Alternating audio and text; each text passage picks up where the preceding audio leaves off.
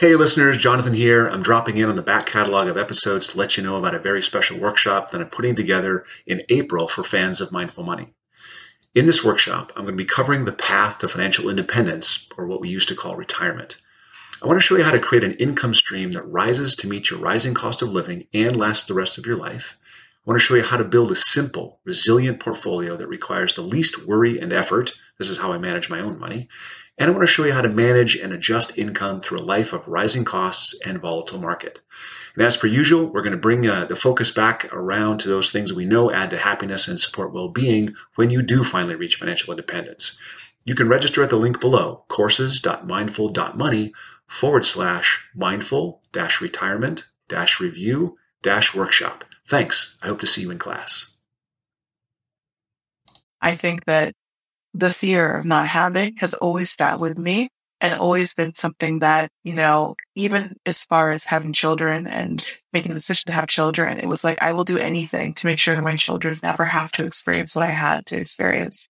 And, you know, Jonathan, like, I wish that that was the kind of end of my story of like poverty and that type of thing. But unfortunately, when I was eighteen, I was uh, kind of kicked out of my, my family's house, and I was homeless for a period of time as well. And so during those periods of time, I'm experiencing like severe lack and severe scarcity, you know, of, of all money, of everything. It shifts your perspective and it makes you a little bit more resilient, in my opinion, when it comes to how you navigate things. Do you think money takes up more life space than it should? On this show, we discuss with and share stories from artists, authors, entrepreneurs, and advisors about how they mindfully minimize the time and energy spent thinking about money. Join your host, Jonathan Dio, and learn how to put money in its place and get more out of life. Hello, welcome back. On this episode of the Mindful Money Podcast, I'm chatting with Rayleigh Klimenko. Rayleigh is a sought-after business sales coach specialize, specializing in helping ambitious coaches and entrepreneurs grow their businesses and close more sales. She teaches elite conversational sales and has worked for Bank of America and T D Bank, among other financial institutions, before leaving corporate and beginning her own coaching practice. She's the founder of M three Coaches. M three used to stand for Millennial Money Muse when I met her back in twenty twenty. She is a business sales coach, a speaker, and a mentor for a new wave of heart-centered entrepreneurs. And just as an aside, Rayleigh, I recently added heart-based founder to my LinkedIn profile. So uh, we're talking today. There's something in the world that said that we should talk today. So uh, welcome to the Mindful Money Podcast. Thank you so much for having me, Jonathan. And the alignment is absolutely beautiful. I love that. I love Very cool. that. So Rayleigh, just to let our guests know a little bit about you, like, where do you call home? Where are you connecting from? Where did you grow up? Give us a little background. Yeah. So uh, where I call home today, I'm just outside of Boston, and I've been here for, oh gosh, probably over twenty-five years now. My originally, I was from the U K, so I was born in London, and I would call myself an original nomad, an original digital nomad. Because growing up, I lived everywhere from Jamaica, I lived up and down the East Coast, back and forth to England, and so on. So background was a little bit unusual. I know I spent a lot of time on my great uncle's farm in Jamaica, which when you think of Jamaica, you think of the beach and the, you know, the oceans and being right next to the water. And this was in the middle of the country, like where the mountains are and all that stuff. So goats and chickens, and pigs and horses, all the stuff, and no school and all that good stuff in the early days. So it definitely is a shift. But uh, that's me from the very beginnings of, and how I kind of started. And we came to the U S. My mother was in the U S first. And when, when she realized that I wasn't in school and I was... my great grandmother was raising me at the time. She realized I wasn't in school and I was kind of, you know, like living the country life. She, uh, we can't really have that. And so for me to come live with her in the U S and uh, was my, my transition over to the East Coast. How old were you when you when you moved to the U S? So the first time, seven. Okay. Yeah. So you spent a lot of formative years on a Jamaican farm. I didn't know that about you, which is, that's very cool. So did you learn, what did you learn about money on the farm or about entrepreneurship or business on the farm? That's a great question. Well, so farm life in the country is a lot of bartering, a lot of sharing, a lot of, you know, giving back and forth within the community. And so uh, one of the things that always comes to mind is, you know, like if there was a pig that was going to be slaughtered, for instance, like that would be shared among multiple families. People would be coming and like picking pieces, picking parts of it out and taking it. And that bartering system was important, especially in the farmland, right? And like grains and things like that for the animals, you would, there'd be a lot of sharing. It wasn't always just uh, buy, buy. The bartering system was a big part of that. That's I, one of the key lessons I actually learned about money. Not necessarily on the farm. My my great-grandmother bought a house in Montego Bay during this whole little experience of the farm. That was the whole reason we went to the farm, especially buying a house closer to the ocean in Montego Bay. And uh, just take me down to the flea market. And Montego Bay is known for its outdoor market. They're beautiful. There's tons of different things, food and clothing and textiles, all types of amazing items. And she would give me a little bit of pocket money to go shopping with. And one thing that really always stuck with me about this is that I was the person who would try to make that dollar, that those coins go as far as humanly possible. And what was important about all of this is that everything I would buy, whether it be like a watch or whether it would be like a little pocket bag or something, it would, you know, very quickly like disintegrate or just break or something, right? Because I was buying the cheapest possible items ever. So my lesson here was that there is like money, you can waste money by buying things cheaply, by buying things that don't have tremendous value. And that isn't it better to save up and buy things that actually are things you're going to want to hold on to, you're going to want to, that are going to be impactful and meaningful to you. That was one of my key lessons. That was a lesson learned before you were seven, though. So we'll forgive you for buying stuff that's kind of, you know, less quality when you're, you know, when you're five and six. I think that's a reasonable lesson to learn there. So that's good. I'm a little curious about once you transferred to the United States and you moved, did the lessons continue in money? Uh, were your parents, was your mom an entrepreneur here? How did you get from there to starting your own business and doing everything you're doing today? I love that. Okay. So I actually never told anyone this in this way. And so this is the first I'm going to share it in this way. But no, my mother was not an entrepreneur. My mother, she moved over to the U S. She had me when she was nineteen. She was very young. And that's why my great-grandmother raised me for the first mm. you know, portion of my life. She first came to the U S. She was actually working under the table. She didn't even have the, you know, like right paperwork to be able to work. Was waiting on her paperwork, and believe it or not, like a very high-end department store actually hired her to, to work there and create income initially. And um, when she brought me over to the U S, she still was incredibly stable. We were actually, you know, really struggled in the early days. She had worked for an apartment complex, and, you know, we got our apartment subsidized based upon her working there. But money was a real thing, like food. We didn't always have, you know, the luxury of just having whatever we wanted to eat or, or that type of thing. I remember when we first got together, we had a pull-out sofa. That's what we slept on, was a pull-out sofa. And who knows where this pull-out sofa came from? I don't know where it came from, but that's what we slept on together. And the first thing that she purchased when she had the money saved to be able to do so, she said she, she wanted to purchase a bed for me. That was the first thing that she wanted to purchase. And she did so, went to the store, and we were looking at the different beds, and we we're looking at what we can have and that type of thing. And I chose a bunk bed because I wanted her to have a place to sleep as well. Oh, wow. Yeah. So, you know, it, and that was the way it was for quite some time. I might end up getting married, and I was in my early, and, you know, my stepfather is an incredible person and has, you know, dramatically changed our lives thereafter. As a part-time entrepreneur as well, was always looking at how he could create additional income. His own business as a software-driven engineer as well, and always had a hustle. So when I saw that, it really got gave me the insight, like, wow, there's other ways to go about this. But I didn't take it very seriously, my own entrepreneurship journey, nor did I think it was either possible, because I don't think I had a role model, someone who took it very seriously. For him, that was a side hustle. That was just extra income. Yeah. And I didn't really think that this was a thing for me. And it... Oh, yeah, just real quick, I want to, how do you think the scarcity, the sleeping on the sofa with your mom, how do you think that translates into, you know, your desire to be successful? And, and I ask this because, you know, as I mentioned earlier, since my brother died, I've done sort of a deep dive into what has driven me. And I think one of the drivers was I was raised with very little. And I'm just curious if that was something that's driven you as well, or if that, if you didn't note that. I mean, you, you just noted it and just said it, but did it affect you that way? Or was there another way that might have affected you? So, yes, it has affected me. It has affected me deeply.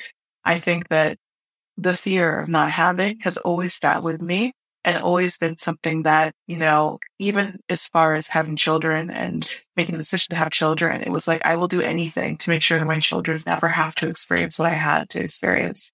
And you know, Jonathan, like, I wish that that was the kind of end of my story of like poverty and that type of thing. But unfortunately, when I was eighteen, I was uh, kind of kicked out of my, my family's house, and I was homeless for a period of time as well. And so during those periods of time, I'm experiencing like severe lack and severe scarcity, you know, of, of all money, of everything. It shifts your perspective and it makes you a little bit more resilient, in my opinion, when it comes to how you navigate things. And so, you know, one of the key words I used to always hear when I was at banking and I was, you know, talking on stages or connecting with other bankers and shifting to the sales stuff was, you're so resilient, Rayleigh. No matter what comes up, there's just so much resiliency there. And I didn't actually like that word. I was like, I don't want to be resilient. Like, I, I don't like, I would just like to have an easy go of it for a little while, right? But I realized it's actually a superpower. Resiliency is something that we have to look at as a superpower, because in entrepreneurship, it requires resiliency. It requires you to be able to look at things and to be able to weather the storm and to be able to realize that not everything is going to go your way. Not everything is going to go the exact way that you want it to, but by having strategy, by having consistency, and by continually, continuously persevering towards your goal in mind, and for most of you, it's like creating deeper impact and touching other people. By keeping that in sight, you could actually bring it to life. Yeah, this is completely off topic, but I love where we're going with this. And so I, I want to ask this. You have young kids, and you were raised in a space of scarcity, and that gave you the superpower of resilience. So how do you give them the superpower of resilience? Because I'm assuming you're not going to let them be raised with scarcity. And that I ask because now that my kids are seventeen and fourteen, my kids are older, you know, they're both in high school. What I've noted is no scarcity in their history, less resilience. Like, you know, they run up against something hard and they're like, maybe they don't want to push through it. And so how do you give them, or have you thought through maybe giving them some resilience, not having the same scarcity in the backdrop? So I, I think it's so hard because there's a side of us that doesn't want our children to ever suffer. The side of us that doesn't want our children to ever suffer, to ever have to go through what we went through. But there's another side of us that's like, by doing so, it developed and shaped who we are today. By having those harder moments, you are now shaped into the person you are. I wouldn't be the sales coach or the speaker I am today if I hadn't had those experiences. Those, that's what shaped me. I'd be a completely different person.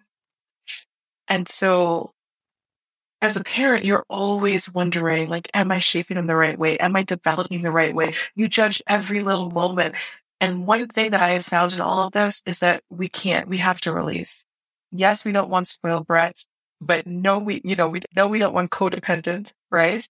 But we have to release the fear that that's what they're going to turn into, because as long as our core goal is teaching them to be good humans, teaching them to love one another, to give back to others, right? To be wise with money and to be stewards of money, not to just use money, but to be stewards of money.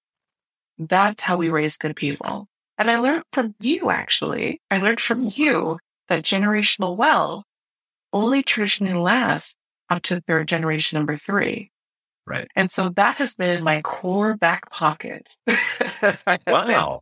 Been, as I have been thinking about how I'm developing my own children with that peace in mind, it's like, if we don't teach them to be stewards of money and to have their own children be stewards of money and to look at this as how can we help others and be reliant upon self, they're going to really have a hard time. And what we develop right now, no matter how hard we work, will be gone in three generations. And I completely refuse to allow that to happen.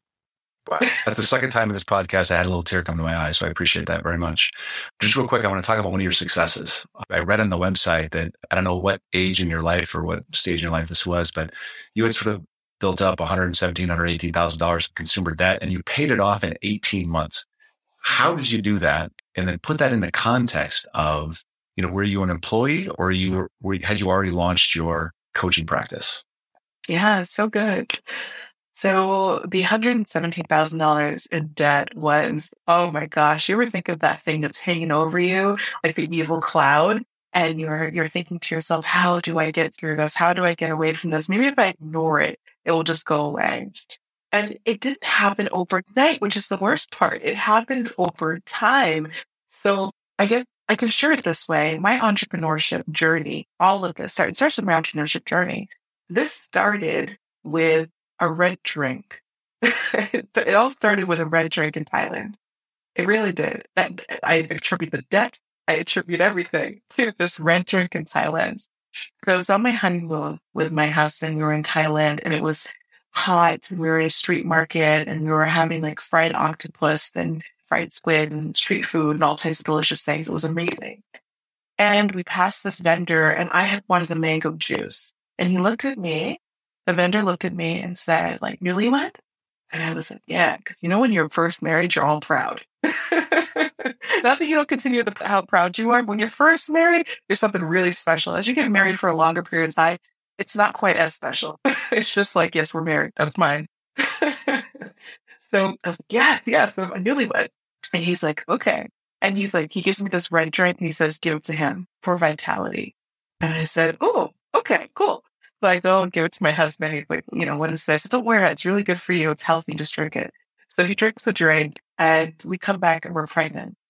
We come back and we're pregnant. And, you know, come fast forward a couple weeks later and we're at an ultrasound for the very first ultrasound. I had just come back from New Jersey after a training, was thirteen weeks pregnant. And the technician looks at me and she's like, are you on fertility medication? And I said, well, no. And she said, well, I asked because there's two. Oh. And my husband was just like looking at the screen, right? Like back and forth. His head's just shaking.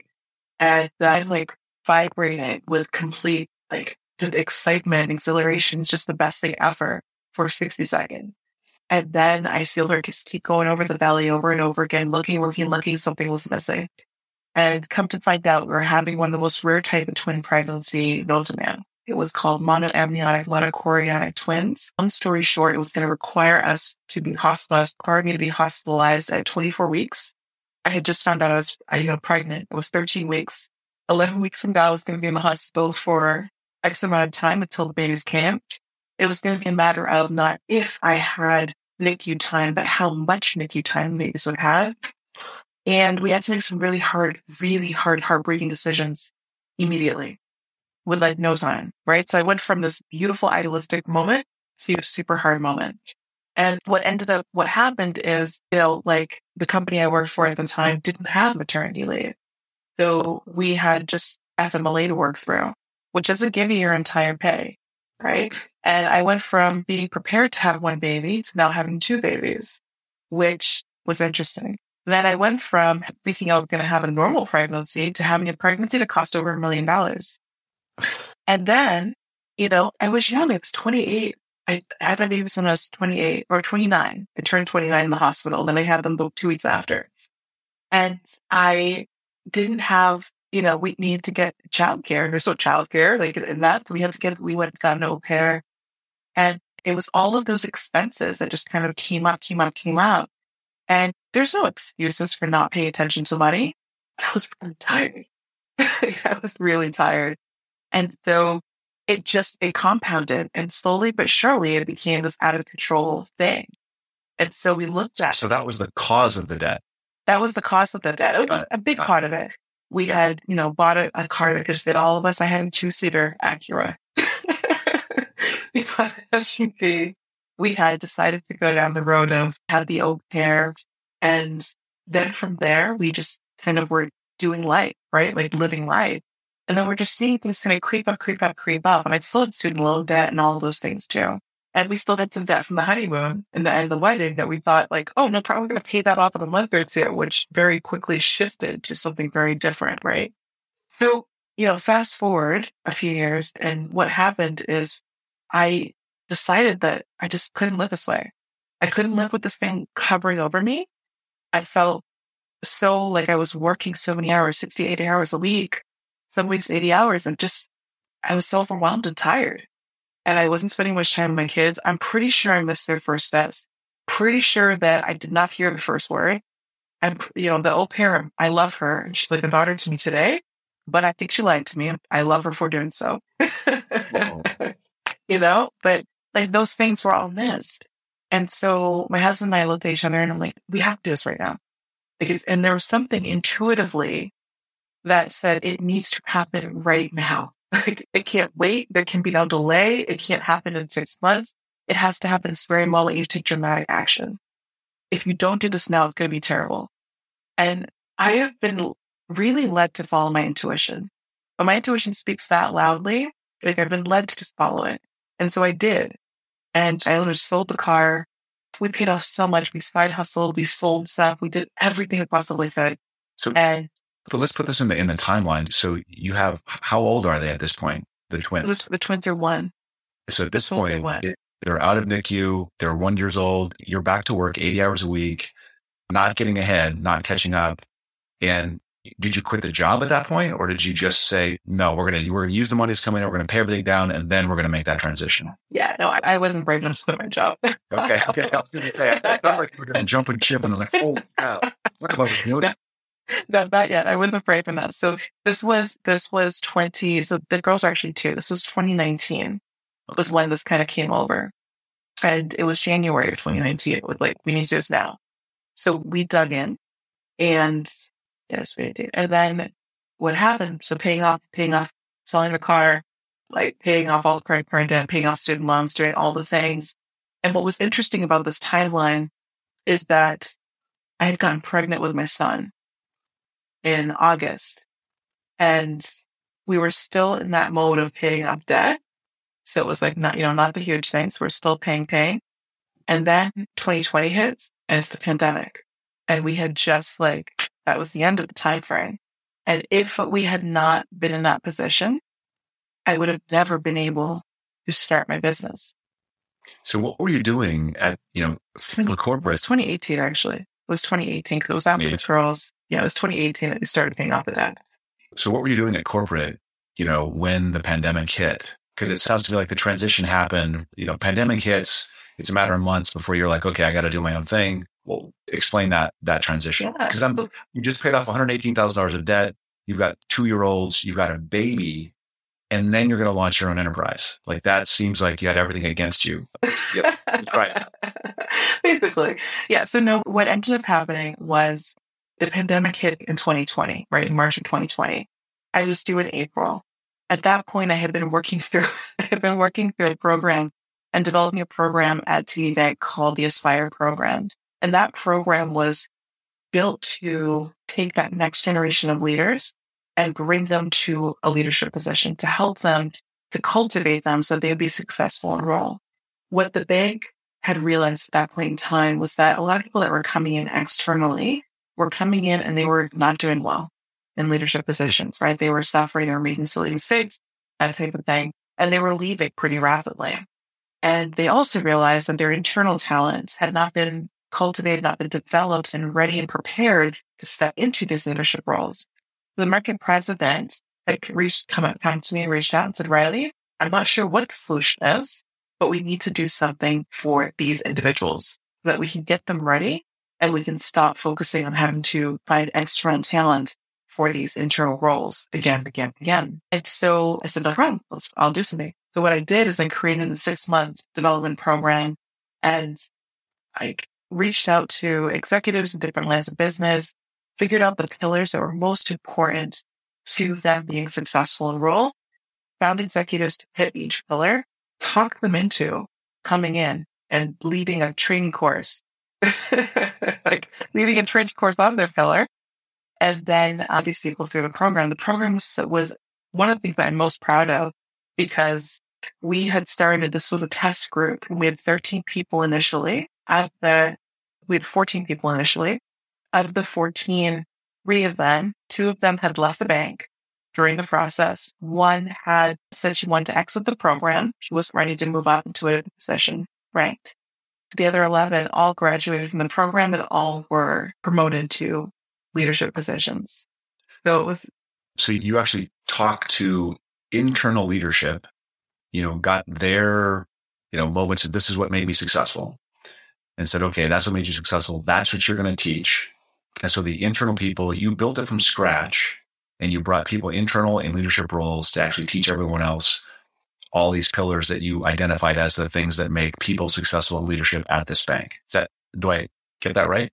So how much of that translates into today's coaching? Like, how much of those pieces, you know, do you take and say, okay, I'm going to take these, these elements, I'm going to now apply it to my own clientele?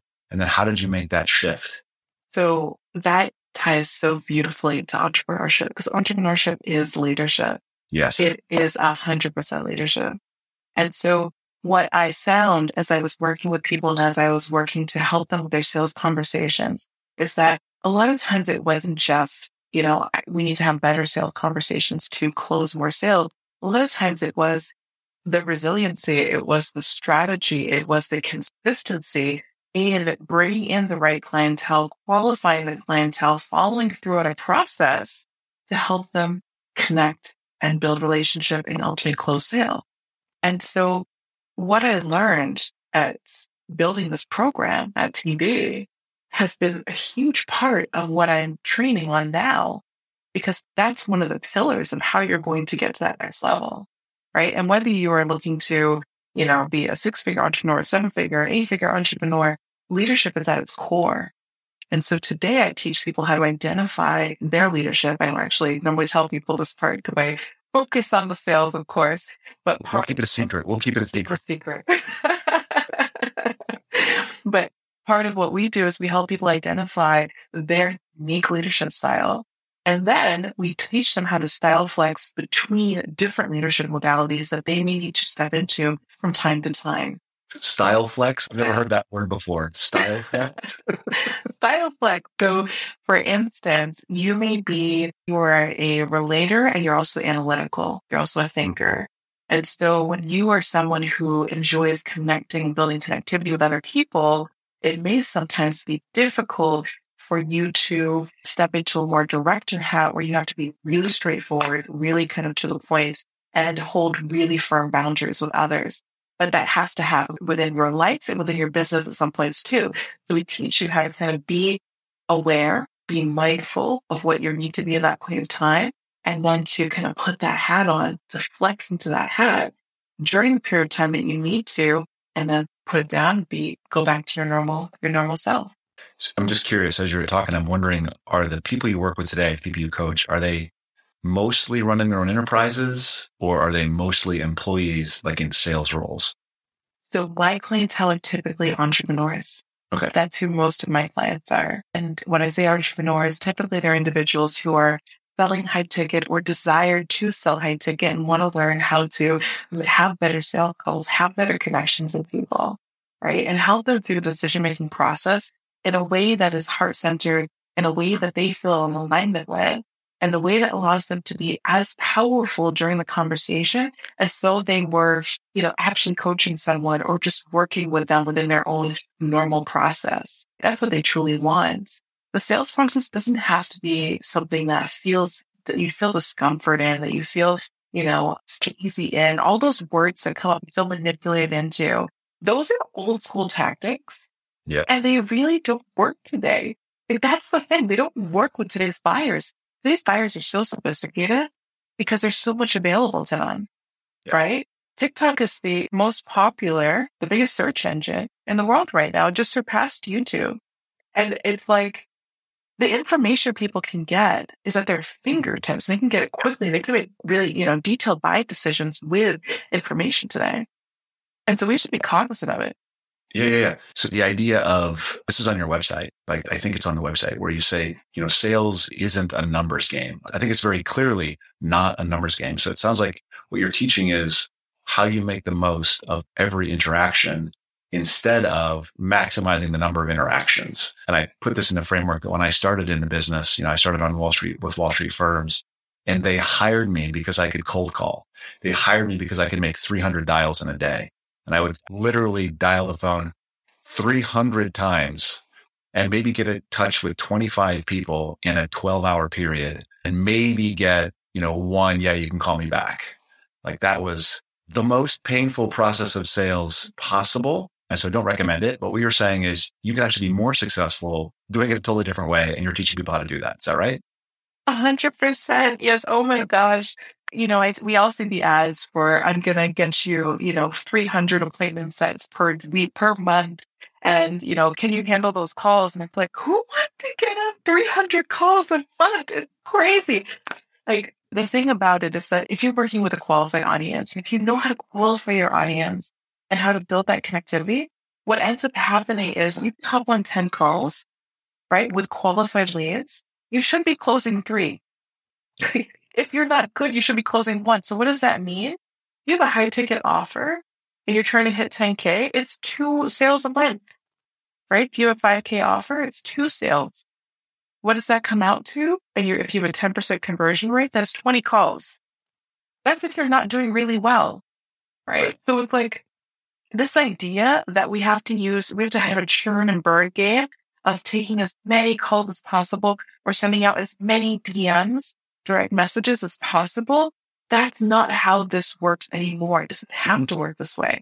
Which, by the way, as the recipient, and I'm sure you are too, as the recipient of those D Ms, it just makes me mad every time I get one. Like, it just infuriates me. When they haven't done their homework or they are just, hey, you've connected, or would you like to connect? I want to sell you something. Oh my God.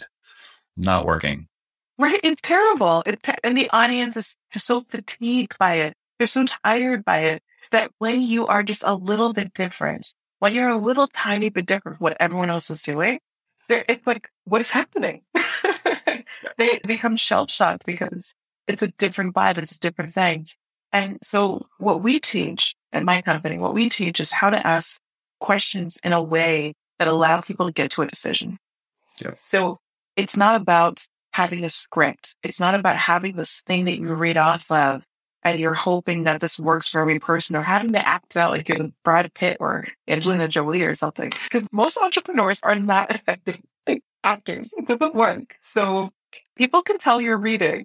Give it up, right? So we teach people how to think on their feet and how to ask questions on their feet, how to feel really comfortable asking the hard questions because they know they have a really great answer to the hard question. They have a really great solution to those hard questions. But, you know, by the way, and this is maybe the next chapter, but the, all those things you're talking about, asking those tough questions and just being very direct and all, those are all great, you know, tactics for public speaking as well. It's a great way to just be very direct and very honest and just ask questions and talk people through things. It's that that's kind of what you do from the stage when you're sort of interacting with a crowd of folks. So that's, you could be a speaker coach at some point. I want to bring in, there's something I know that's near and dear to your heart. It's near and dear to my heart. And I want to kind of tie into the sales teaching. So this, the idea of A, most people hate the concept of sales, even though, but I, let's just admit we're all in sales. But most people hate the idea of sales. B, if you're going to be the highest paid person at pretty much any place, you got to be good at sales. If you're going to run your own company, you've got to be good at sales. Like, sales becomes very, very integral. So how does the dislike of sales, the fact that it's so necessary, and the interest in the wealth gap, how do those three things work together? Because it's, you said earlier that one of your key demographics is Black and brown business owners. So is that intentional? Are you saying, I'm going to help them because I want to help bridge that wealth gap? Or is it just those are the people that come to you? Yeah. So, okay. So answer your first question about, you know, kind of diving in a little bit to how people feel about sales in yeah. particular. Okay. So I don't think it's that people don't want to sell. I think it's that people don't know how to sell. And when you don't know how to do something, you start to feel resistance towards it. Right? People innately want to be good at what they do. They want to feel confident in what they do. Think about it this way, right? If you, if you're playing a new sport, I played volleyball last night, for instance, right? And I played for the first time on this rec league and we had a great, grand old time. But one thing that I found with the league as I was watching people play is that there were some people who seemed to play quite frequently. And they were just having the time of their life. They were having the best time. They were diving for the ball, throwing up the hits, setting the ball, doing all the things. And then there were some people who don't play quite as frequently. You could tell that they didn't have as much practice and play. And they were getting frustrated with themselves, right? They were apologizing if they missed the ball. They were, you know, kind of like getting into themselves a little bit, getting into their head a little bit if things weren't going the way that they wanted to go. That's how I think people feel about sales. For the people who practice, they know how to navigate, they know what type of questions to ask, they feel prepared for any situation, any set, any stray ball, they feel prepared for it, then they're ready to go and do a kill. They're ready to go and get it, right? For the people who don't have as much practice, they don't have as much experience doing it, they then are going to feel uncomfortable. They're going to feel like they're not good enough. They're going to feel they're going to get in their own head about it, and they're not going to want to do it as well, which is also why people start to fall off and the season continues, because they may not feel as good about what they're doing. So I genuinely believe that with more training, with more knowledge, with more practice, I don't promise anyone that there's just a, a rapid fire way to get it done. It just, because it doesn't exist. And anyone that tells you, I'm just going to give you a script and you're going to go and you're going to make one hundred K is lying to you. Like, it's just it, right? Like, we practice twice weekly in my container, my mastermind. We practice this morning. We'll practice again tomorrow morning. We practice twice weekly every single week because that's what it takes. It takes the, if you start your day off with practice, imagine how confident you're going to go when you get that first objection or when you get that first person who says, you know what, I, I just feel like I need to speak to my spouse. I need some time to kind of make that decision. And you had just practiced it a couple hours early and you know exactly what to say to really find out if that's their true objection, if they really do need time, or if there's something else holding them back that you can address and help them through. Hmm. Right? Like that, that's what I think it takes. When it comes to building wealth, do I target my, the Black and brown community? Do I target people that look like me? I would say not intentionally, but I think you attract who you attract. Yeah. And I think that there is something about a woman who is unapologetically selling high-ticket products and that's telling you that you could also sell high-ticket products and that is doing it completely boldly, like in my own way, authentically, telling you what real life is happening in my life every day, telling you like, today was a hard day. My kid had a complete mental breakdown and, and it just went completely awry. And sharing with you what's happening for real, right? Being hugely authentic. I think that there's something that people are attracted to with that. And that so other women can kind of see themselves and say, wow, if she could do this for X amount of time without the help, working five hours a day, and an hour in the morning, and then three to four hours in the afternoon after the kids are in bed, I wonder what I could do, right? Like, I wonder if I could get a t- some of the results or similar results or even better results if I take put the effort in and take the action. So I think that's more it than myself, me just targeting certain certain groups. I think certain people are going to feel comfortable. I think I'm going to attract certain people. I know I'm going to repel certain people. Like, I just will do it unapologetically because I have to. Like, right? You know, that meant for everybody. If you want scripts and you want me to just say do something, I'm not going to do it because it's not going to help you. It's not going to help you think on your feet, and they're going to really reject it in the long term. Do you think it's? I kind of struggle with asking the question, but do you think it's okay that you will attract Black and brown women and I might attract white women and white men to, and I, yes, of course it's okay, right? That, of course it's okay. It has to be okay. And we do have a moment in culture in not just the United States where Black and brown business folks haven't gotten the same capital investments. You know, Black and brown entrepreneurs don't get the same support, don't get the same capital, don't get the same approvals at banks for loans, don't get the same. So there's a ton of stuff out there that says that it's not an even playing field. And you and I have talked about some of this in the past and some of the other groups we've talked in, but what do you think we can do? I know that you're already practicing it, but what can everyone do to kind of, you know, bridge that gap? What are some of the things you're working on? It's so interesting, Jonathan. It's, it's it really is. The reason it's hard to answer this in a really good way is, is do I think that it's fair? That, because I want to go back to that. Do I think it's fair? Not entirely.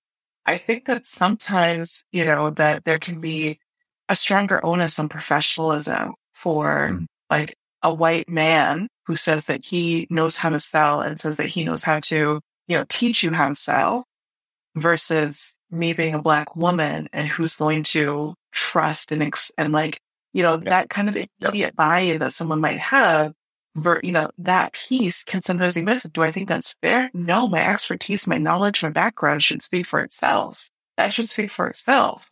But do I accept it? Sure, because I'm still going to kill it. Yeah. I'm still going to kill it. And I'm still going to help people that need to get the help. And I'm still attracting my audience, and I'm still making my strides. So do I think that it's all fair? Not entirely. But do I accept where it is right now? Sure. And do I make it my personal mission to help more people make money? A hundred percent. I think a hundred percent. Because the more people, especially in my opinion, especially women, the more women who have significant wealth in their hands, the more decisions that are made by people who have never actually had the ability to make these type of decisions. Money allows you to make decisions. It allows you to have more of a voice. It allows you to have your voice to go further. And so the more people that I can empower to have more of a voice, to create more impact in their communities, to create more impact in the rest of the world, it becomes a ripple effect, right? So whoever they help, my clients are transformation coaches, are life coaches, are marketers, are a plethora of different things. And the ripple effect of them being able to help two or three more people a month, five more people a month, ten more people a month, and in turn, those people helping more, it just goes on and on and on. Yeah, that's how it starts. So you start the wave with just one little drop of a rock and you get the ripple out of it, right? Yes. So there, one of the things we focus on in the Mindful Money podcast is sort of really simplifying stuff. And there's so much, there's such an incredible volume of noise out there. I like to ask, like, what is one thing that you think, maybe it's somebody in sales, maybe it's somebody in business, what's one thing that they can focus on and improve that will absolutely make things better for them? And then the other side of the coin is what's one thing that they're hearing about, that people are talking about, that it's just noise and they should just ignore. And if you take it out of a personal example, like something you focus on that works and something you focus on that maybe I shouldn't have focused on, that'd be great.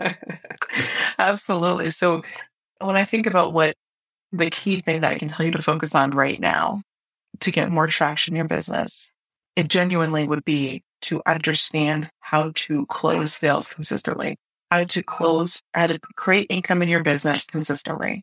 Yeah. Making one sale every other month, every two months is only perpetuating like the rock things, right? That means something's broken in your system. And having a system that you can rely on is what's going to build the foundation for the generational wealth, for the legacy wealth, for all of those pieces. And so you need to have a phenomenal system. The reason I say, and you should focus on it in the right way. And the reason I say this is because when I was first starting off, you know, I had focused on taking as much information as humanly possible, reading as many books as humanly possible. I had a whole thing where I was going to read fifty-two books in the first year because I wanted to absorb as much, thinking that that was the key to entrepreneurship. If I learned everything, then I could execute on it. And what I found in that is that although I don't regret any of it, because every single part of my journey has led me closer and closer and towards what I truly want to do, the impact that I truly want to create. There's no regrets. It's all just part of the flow. But the reality is that a lot of that time spinning my wheels, creating, building landing pages, looking for perfection, looking for the perfect website, looking for the perfect, I really revised my website four times. Each time is like twenty hours of work left. Right? You know, trying to make my makeup perfect if I were to go live, being so afraid of how my voice was going to come out. Was my accent going to come out? Are people going to look at me as competent or incompetent? Worried about what other people think. If there's one real thing, systems aside, that you should take, it really is release what other people think and just be you. Just be authentically you. Step into that. Stop worrying about perfection and take imperfect action consistently. Imperfect action consistently is going to yield you the success that you're looking for over perfect action inconsistently, because you can never take perfect action consistently. You can't. It's not possible. Right. It's be- that's beautiful phrasing. I've never heard it phrased that way. So that's, I very much appreciate that. What's one thing that, you know, draws our attention away that we should just completely ignore? Let that go. Oh my gosh. Okay. So, or ten things. You got a list. I'm beginning with that. Okay. There's one thing that I just highly recommend, and it's okay if I, it's not like there's no charge for it. I mentioned something, I love that. Okay. Yeah. There's this tool called Newsfeed Eradicator. Okay. Don't even worry about what that is right now. Just download it. Download your desktop. Newsfeed Eradicator. Newsfeed Eradicator. What that does is it literally eradicates the newsfeed on your desktop. So when you go into Facebook, you can't see what everyone is saying. You can, you know, of course you can mute it for a period of time or what have you. But here's one of the things that gets in the way of so many people. We spend so much time scrolling and looking at what other people are doing and trying to copy or compare, right? This person just had fifty thousand dollars a month. This person just made a million dollars. This person just had one hundred thousand dollars a month. This person just took on ten clients. Why am I not getting the same results? We spend so much time trying to compare that we don't spend the time taking the imperfect action. And we don't spend the time being consistent because we're spending too much time in our own heads worried about what other people are doing or what other people are thinking. And so by doing that, you are going to eliminate that distraction, that noise, so you can take action. Because all of that's just stories. They're just stories that you're circulating in your own mind, telling you that you're, you know, you're not good enough in comparison to this person. Your audience is going to want your message. People aren't going to resonate with you. You don't speak well enough. Like your accent's coming out too thickly. All of those things are just stories that you tell yourself to hold you back from being able to help more people with a full transformation. So the opportunity is to stop the noise and to get started. So many people have said, turn off your social media feeds. You actually gave us a tool that helps us when we want to turn it on to stop us from doing it. Like it will actually eliminate. What was it again? One more time. Newsfeed Eradicator. It's a free extension. Grab it. I'm telling you, I love it. My whole team has it. Everybody has a thing. When I see their screens, I see it. It's literally one of my favorite things. I recommend it to my clients. It will help. Yeah. Yeah. I'd like to go a little bit personal here before we wrap up. What was the last thing you changed your mind about? Interesting. Let me think about that for a second. What was the last thing that I changed my mind about? I had an event planned for Vegas, for Las Vegas. It's actually going to be next month. It was V I P days with some of my clients and that type of thing. There was an incredible opportunity to speak on a phenomenal stage in Vegas.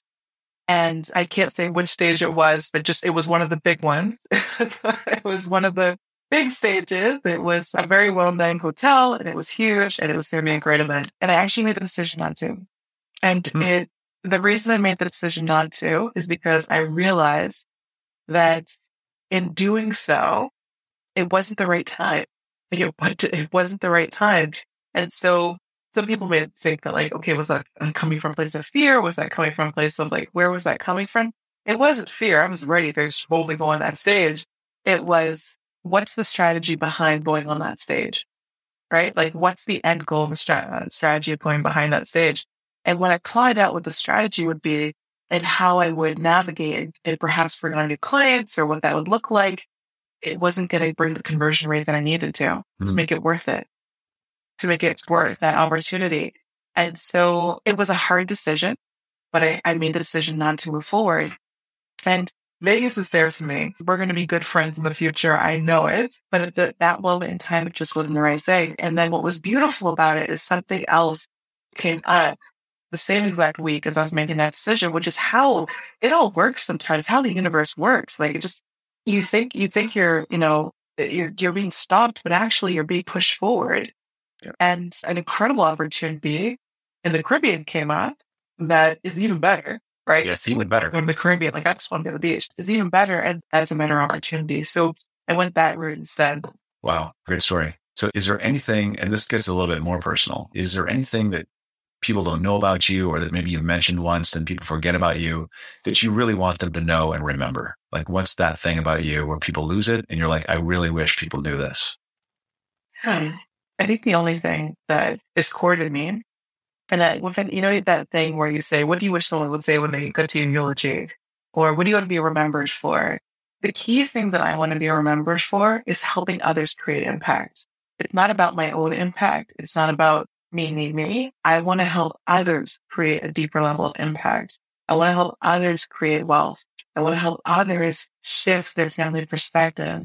I want to help others not have to go through, you know, poverty or food insecurity or all those things that are discomfort. And I want people to realize that being philanthropic, giving, does not require for you to live without to. Right? You can give and you can create it more impact, but you have to take care of self at the same time. Yep. And sometimes, especially women entrepreneurs, especially women entrepreneurs, we are raised with this idea that asking for money is something that is bad. And that if we do get money, we need to give it all away, right? And I experienced this. I had my first fifty K month, and I panicked. Like, I literally panicked. What am I going to do? Where is it all coming from? Like, how am I going to, what do I do with it? And I literally went into a, a shift, and I was like, I can't even tell anyone about this. How do I tell people that this happened? It took me a month to even share that I had hit this milestone in my business. And I just want women to realize that they can do more by having more. They can create more help and help others by having more, but you got to take care of yourself first. You have to have your own foundation, your own structure up first, right? Because it does no one any good to for you to suffer while you're trying to help the world. Right. I love that. And I'm sorry that you felt like you couldn't share that with people. I mean, that's a huge milestone, but now you have and you're past it. I know that. But uh, yeah, that moment of, oh, do I share this? It's a tough moment. But we'll make sure all of this stuff is in show notes, and I appreciate the time you spent with us. How do people connect with you? Where do they find you on the web? Where do they, you know, you know, get in touch with your masterminds, those sorts of things?